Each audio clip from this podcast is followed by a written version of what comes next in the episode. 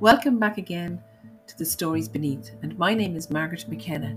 I'm a visual artist and a visual storyteller because I believe that every image is a story and every story has an image.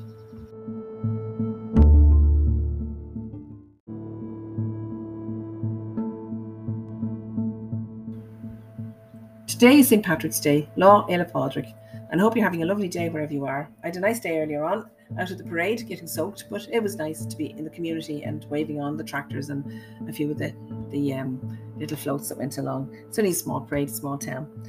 So, um, anyway, uh, I have to do a little bit about Patrick himself today, obviously, because being the day that's in it, and the places, of course, associated with him, because the podcast is generally about the places in Ireland that the meanings of, of which have been lost through translation throughout the centuries.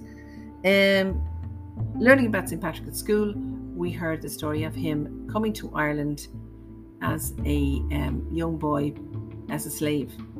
Um, it's not known where he was born. Some say it was Scotland, in perhaps Lower Scotland, because it, it was he was a Roman Briton. He says it himself in his letters. He was a Roman Briton, um, and he therefore it would have been Lowland Scotland because the Scots did not go into the, or the Romans didn't uh, enter the Highlands of Scotland, and or he was in Wales. And he was taken over to Ireland as a young boy, at 16, and sold to a guy called Milchu as a slave. And he worked as a shepherd on a Slemish mountain in County Antrim. And of course, Slemish is from Slieve Mish, which means the mountain of Mish. We don't know who Mish was. There is Slieve Mish Mountains in Kerry, and that's associated with a different um, character in mythology, but very much associated with that end of the country. Unlikely that the opposite end of the country would be the same Mish. So I'm not going to it there. Um, so Slieve Mish Mountain, and he while he was here there, he he suffered quite badly. He was out in the cold and the wet, and he wasn't treated very well by this guy Milchu. And he wasn't now he wasn't a, he wasn't a Christian. Well, I mean his family probably were Christian, but he wasn't a Christian as such. Uh, he was a fairly non much of a lot non-believer. Uh, but gradually over the years being on the mountain, he became very spiritual. And when he left, he eventually escaped as a young man of 22, and he went off to, to France and thought he actually studied in Lara in France and in Auxerre in France. And before coming back to Ireland, because he called, according to the legend, according to his um, confessions, his Confessio, two letter, two much writings, collection of writings, his Confessio and his writings to the, le- the letters to the soldiers of Coroticus. Um, and you get glimpses into his own life in both in them, especially in his Confessio, where he talks about hearing the voice of the Irish wanting to be converted. He wanted to convert Milchu, he wanted to convert the Irish people, and he heard the voices. There's only one place name, interestingly enough, mentioned in all his writings, and it is the forest of Fochlut, it's called. It is thought nowadays it's a place called Fog Hill in near Killala in Mayo. And it is actually an Irish folkwill, which is under the wood, um, under the wood or under the forest. So, or underwood maybe, underwood, under the forest. So anyway, he came. He, he heard. This is where he heard the voices. There's a little controversy about that because, um, it, it some people are, have written that wrote that because he heard the voices from from this place that this was actually where he was kept as, as a slave, not in Antrim, which is on the other side of the country. I mean, Mayo was on the west coast, Antrim was on the northeast coast. And because if he would have obviously heard the voices of the people from where he was, you know, from where he was kept. But of course, he wrote this letter, these letters, this confessio in Ireland. So perhaps he he had de- definitely travelled to Mayo because he was in Croagh Patrick. So it's a little bit interesting um, as to where he actually was kept as a slave. But to all intents and purposes, the legend, the main tradition is that he was on Slemish. Um, now, we often hear a lot of controversy about Patrick lately. I've seen a good bit about him. Um, I've actually seen whereby he, um, well, whereby someone was asking how much genocide was he responsible for.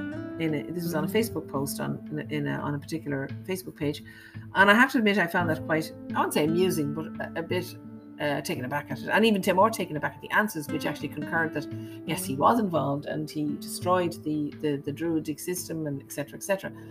And I really the Irish history is quite different from other places where, yes, Christianity was often forced upon many nations. Um, I mean, the history of Christianity, Christian conversion, isn't very the best one. No, it's not just Christian. I mean, a lot of the religions did the same, carry on. So I'm not going to, I'm not going hard on the Christians by any means, but you know, it is known that they, you know, could convert or die in many cases. But in in this case, Ireland was it was was different because although we had the Roman um, system on the continent, and of course, Roman the Romans it was sort of now sort of the Christian sort of become a Christian now. As well, that's a big on quotes in the, around that. Um, because of that, we actually have a case. Of, sorry, there's something coming up there. My computer. I'll leave it. It's okay. Uh, I hope you didn't hear that beeping sound in the background. Um, anyway, but the Romans themselves never came to Ireland as such as, as a colonizing force. Um, Julius Caesar is said to have called um, it being a waste of time to come to Ireland. Some people say it's because he was afraid to come to Ireland. Um, also, it was classed as being very bad climate. Um, it was called Hibernia, which is winter.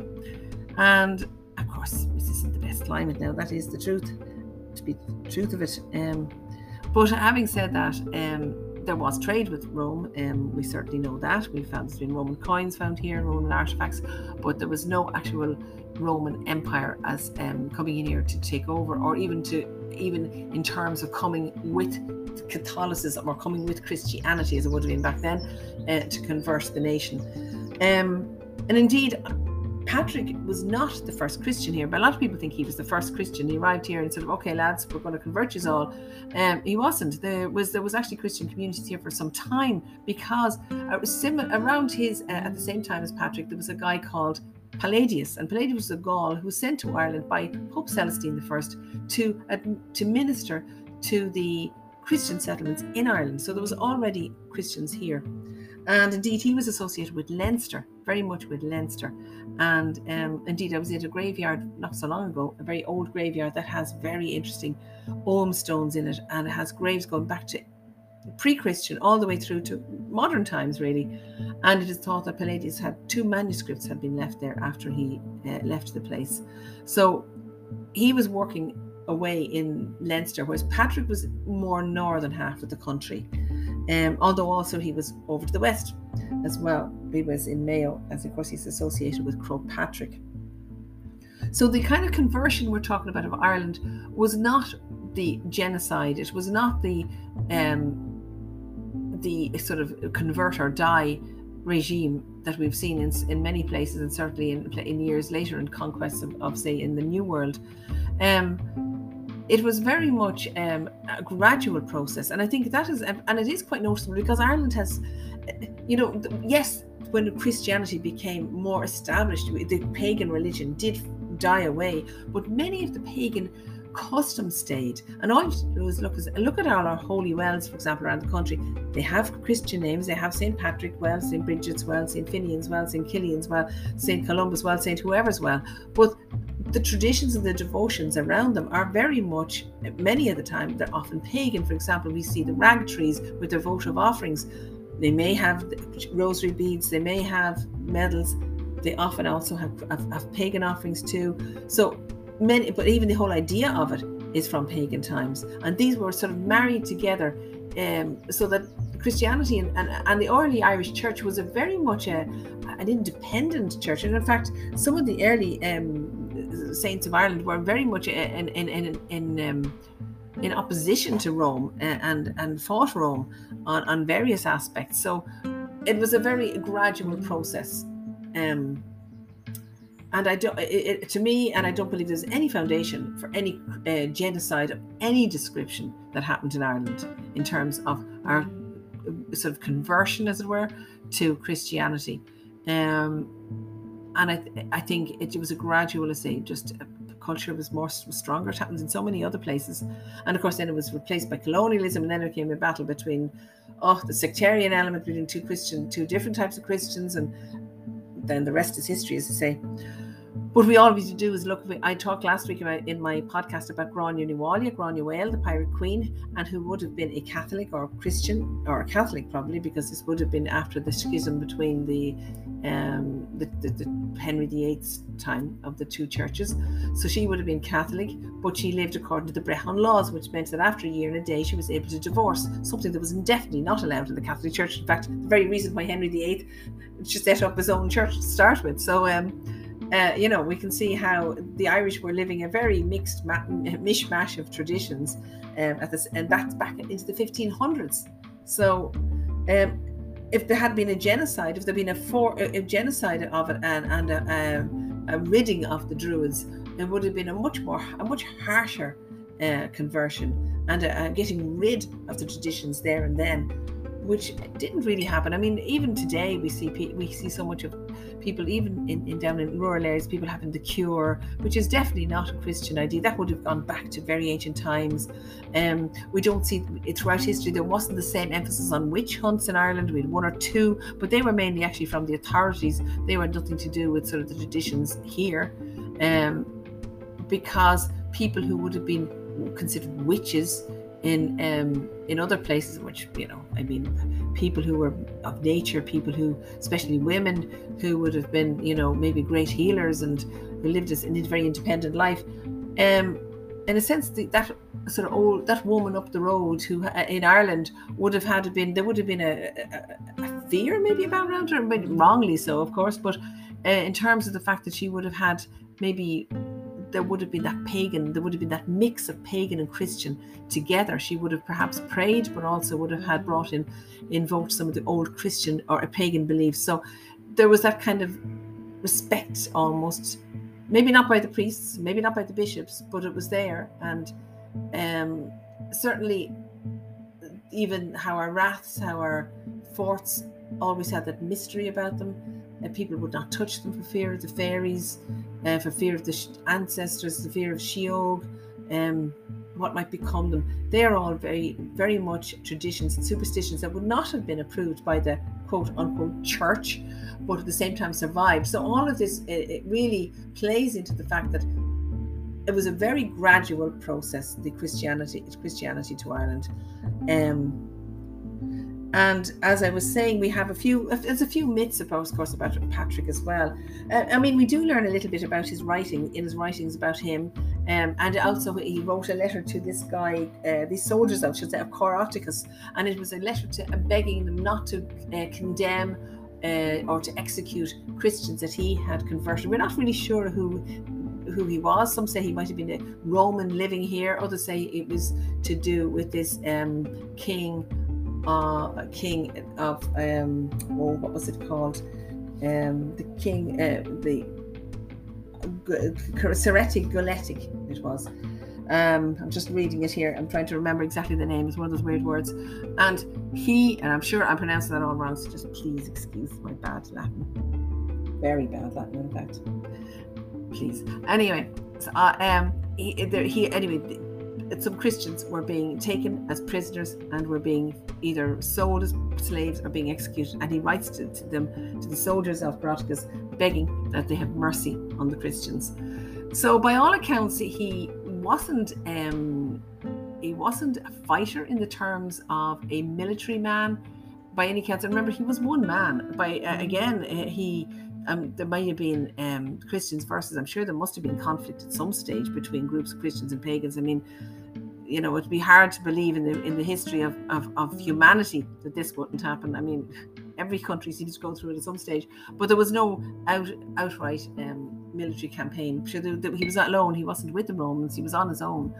Um, also, um, we have him Uh, two guys in the 12th century, Tírechán and Muirchú, and then they do write about him and say that he was a he came up against a druid and sent a druid flying through the air. So this was trying to make him powerful trying to bring him up maybe to the to the to the level of our old legendary heroes like Lugh or you know or Cuchulainn or Fionn McCool giving him that kind those kind of powers um interesting enough in terms of places that are mentioned in his writings there's only one place actually mentioned that's the that's the forest of uh it's called Fochlut Fochlut in Old uh, language and Old Irish, and in actual fact, it's thought to be in near Killala, and it's Fog Hill or Foghquill, which means under the wood. Um, and it's interesting. So that's Foghquill under the wood, and we have Slemish, where he was held as a captive, by the way, and that is the, the mountain of Mish. Um, now, it's interesting because there's a bit of discrepancy as to whether he was actually in Slemish or Foghquill, because they there has been academics that said that if he he said that the people of Ireland, the people from Foghquill, these were calling him back, that he could feel hear the cry, and he wanted to go back and convert them. And it is there is it said that maybe that these were the people where he, he was well spent some of his youth, i.e., as a slave with. In which case, it meant that he was over in Mayo. But um, the main tradition is that he was um, kept on Slemish. Um, and of course, the other place that's very much associated with Patrick is Croagh Patrick or Cruach Padraig. And Cruach is a reek or a stack, like as it's a beautiful, majestic mountain in Mayo. Um, and it, it perhaps in this case, he probably was making his mark because he put a church on the top of this mountain. And indeed, every summer we had there is um, pilgrimages up there. Many people going barefoot up the mountain. It's quite steep. I've never done it myself, but um, I believe it's it's um, it's um, the views over Clew Bay are just spectacular. I can just well imagine it. But the church, there's a church there since the fifth century. So obviously he founded a church there, which the modern church is only is modern, but it's one there throughout the years, throughout the centuries has been there. But there is also evidence of Neolithic and Bronze Age sites very close to uh, Croagh Patrick. So obviously this site would have been a site that was associated with worship and um, and faith from from very early times. So by putting his mark there, that would have been a statement to say, "I'm here now." Also, of course, the story that on the hill of Slane he lit the Paschal fire, and that would have been a, a real um, snub to the king because if you think about it, um, fire in Irish mythology and belief was a very, very important symbol. I mean, on our, our four uh, cross quarter days in Mulg, um, in Bealtaine and Lunasa, uh, Samhain, all had fires lit on various points throughout the land, starting and depending on, uh, depending on which feast as well as to where they'd actually begin and they'd spread across the land. So for him to uh, to light a fire on such a hill, an important hill, would have been a bit of a snub to the king. So he was trying to put his, his foot down. I mean, there's no doubt about that. But in terms of genocide, remember he, as I say, he was on his own um, with his little band of followers. And in fact, there's, I think last week I think I put, um, I talked about um, Kilmantan in Wicklow the Church of the Toothless One, whereby Patrick was actually coming on shore with some followers and they threw a rock, and one of his followers got a rock in the face and became the Toothless One. And then he actually um, founded a church later on, and the county was named after him as the Church of the Toothless One. So obviously, you can see he wasn't going around with an army, so I don't know where the idea of genocide would have come from. There's a few other myths, of course. The other uh, myth, the main myth, of course, is the um, um, is the, the, snakes because there were no snakes in Ireland. There never were snakes in Ireland. Um, they say sometimes that it was actually to do with his um, his um, banishing of the Druids. That this was what was meant by it. This was obviously written down long after Patrick's time, um, because there's no mention of it in terms of in his writings or in um, anywhere in around the time of his of his of his era or even in in in the couple of hundred after his years after his year of after his time. Sorry, I'm stumbling there a bit. Um, because of course snakes never came to Ireland because um, Ireland is uh, was an island already before snakes when they when snakes eventually reached Britain after the Ice Age. Ireland was already separated, so there was no way for them to get across the sea. Um, so there was never snakes in Ireland. So that's a complete myth. Um, the other myth, of course, is um, the shamrock. Um, it's actually believed that that was written down somewhere in the 1500s, like I mean, you're talking like 1570s or something, by an English botanist who referred to some hearsay that he had heard that Patrick had used the shamrock. And shamrock doesn't just grow in Ireland. Shamrock is just a, it's the name of a certain type of clover that grows in Ireland, but that same type of clo- clo- uh, clover is grown in lots of places in around the world. It's just that because it's in Ireland, it now becomes shamrock, if that makes sense. Um, it's not particular. And of course, the idea that Patrick I remember learning this one at school that he went up the hill and he sat down with his follow with the followers and tried to convert them and talk to them about the three in one God idea. And he picked up a shamrock and said the three, the you know, the Father, Son, the Holy Spirit, all in the one God, three leaves the one plant.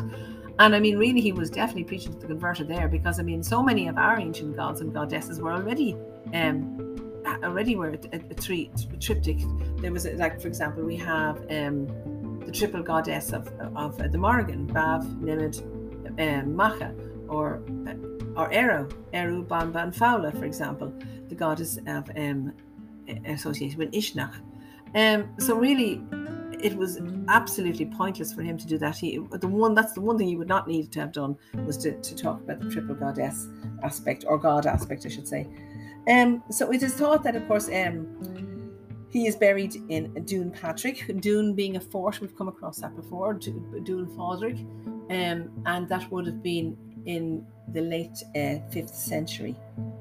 And he's meant to have been buried, for example, alongside Bridget. But of course, there's no evidence at all that he was buried there um, whatsoever. Um, and that really is, as really is, is I suppose the summary about is, is, about Patrick. I mean, what he left behind in his legacy was he, he left behind um, a, a, a, new regime, I suppose, a whole new way of thinking. It became a one god as against a many deity god, and um, whether you like it or not, it became a Christian country after that, bit by bit. But as again, I said, it was a Christian country married very much with a lot of our pagan beliefs, and for all we might give out about the monks, etc., um, we also have to thank them in a little way, uh, well, more than a little way in a sense, because Irish tradition, Irish oral tradition, uh, Irish, I should say, Irish had a, the Irish had an oral tradition. We didn't write down our, our stories. Our stories were the only written um, type of language was Ogham, which was is more was to do with it was like, like here lies so and so whatever. It was it was in rock, so it wasn't really very practical to write write out legends in it. Um, so the monks, when they came over, they were the ones who um, wrote down our ancient stories uh, for the first time. And so, for all we might sort of give out about Christianity in terms of getting rid of our ancient ways, it's it's kind of a really it's a kind of it's an ironic that it's also Christianity that kept, in a sense, kept it alive because I know, of course, you could say, well, of course, what had, what would happen if Christianity hadn't come? We would have still been had our old ancient religion, we were to be colonized. Remember, we would have been colonized, colonized by a foreign force, by the English, and probably maybe it would never have been written down. Who knows? Because we were, our, they did their best to try and get rid of it. I mean, not talking about English people in general, I'm talking about the establishment here. Um, so don't worry about that. This is not an English anti-English rant by any means. Um, it's about the, the, the, the colonial, any colonial power is the same no matter where it is. Um, but the British forces, be they the under Cromwell, under under the penal law times, and indeed right up to the Gorta Mór, uh, the famine times were called the famine that wasn't a famine, and um, times when our culture was systematically, I suppose, destroyed really. So, and in fact, the reason why I'm doing this podcast because our our language is, our place names have so been so distorted over the years. So, um, would our would our stories have been written down? Well, there's a question. Um, that really is a question. Perhaps it would have been. Perhaps it would have been written down by great great Gaelic scholars in in later medieval times. I, I don't know. Um, but certainly uh, they, they, were written down in the, the monasteries and and of course, they were then Ireland then later to become the island of saints and scholars in the Dark Ages after the Roman fall of the Roman Empire, whereby many Irish monks went abroad and brought the teachings and and indeed Ireland became a Clonmacnoise, for example, in Ireland in the, in the Midlands became a massive centre of learning. It became like a university of learning that uh, known all over Europe. Uh, so many Irish went abroad uh, and and um, founded um, uh, monasteries and and towns even i mean Gaul in switzerland is associated with st gall and um, we have um, St. Kilian up the road in being associated with the town in Germany. So we have so many um, links with the continent. Uh, there was a lot of travel, more than you'd ever believe at that time. Um, so it's a question anyway. Um, but of course, we do know also that they did Christianize them a little bit. I mean, there's a huge amount of the pagan uh, culture that comes through in, in the in the um, in the writings, in the storytelling of the um, of the monks. It's obvious we can see that. It certainly wasn't a Christian lifestyle they're they are um, writing about, but we do see also where they try to add in a little little bit of conversion maybe at the end. You know where you know he might have. Um, he sort of came, he suddenly found Patrick and came along and sort of baptized him just before he died, you know, that way. So it was kind of, they tried to sort of sanitize it a little bit at the end to forgive him all his pagan sins. But, you know, they were monks, so I suppose you have to give them a little bit of leeway in that regard.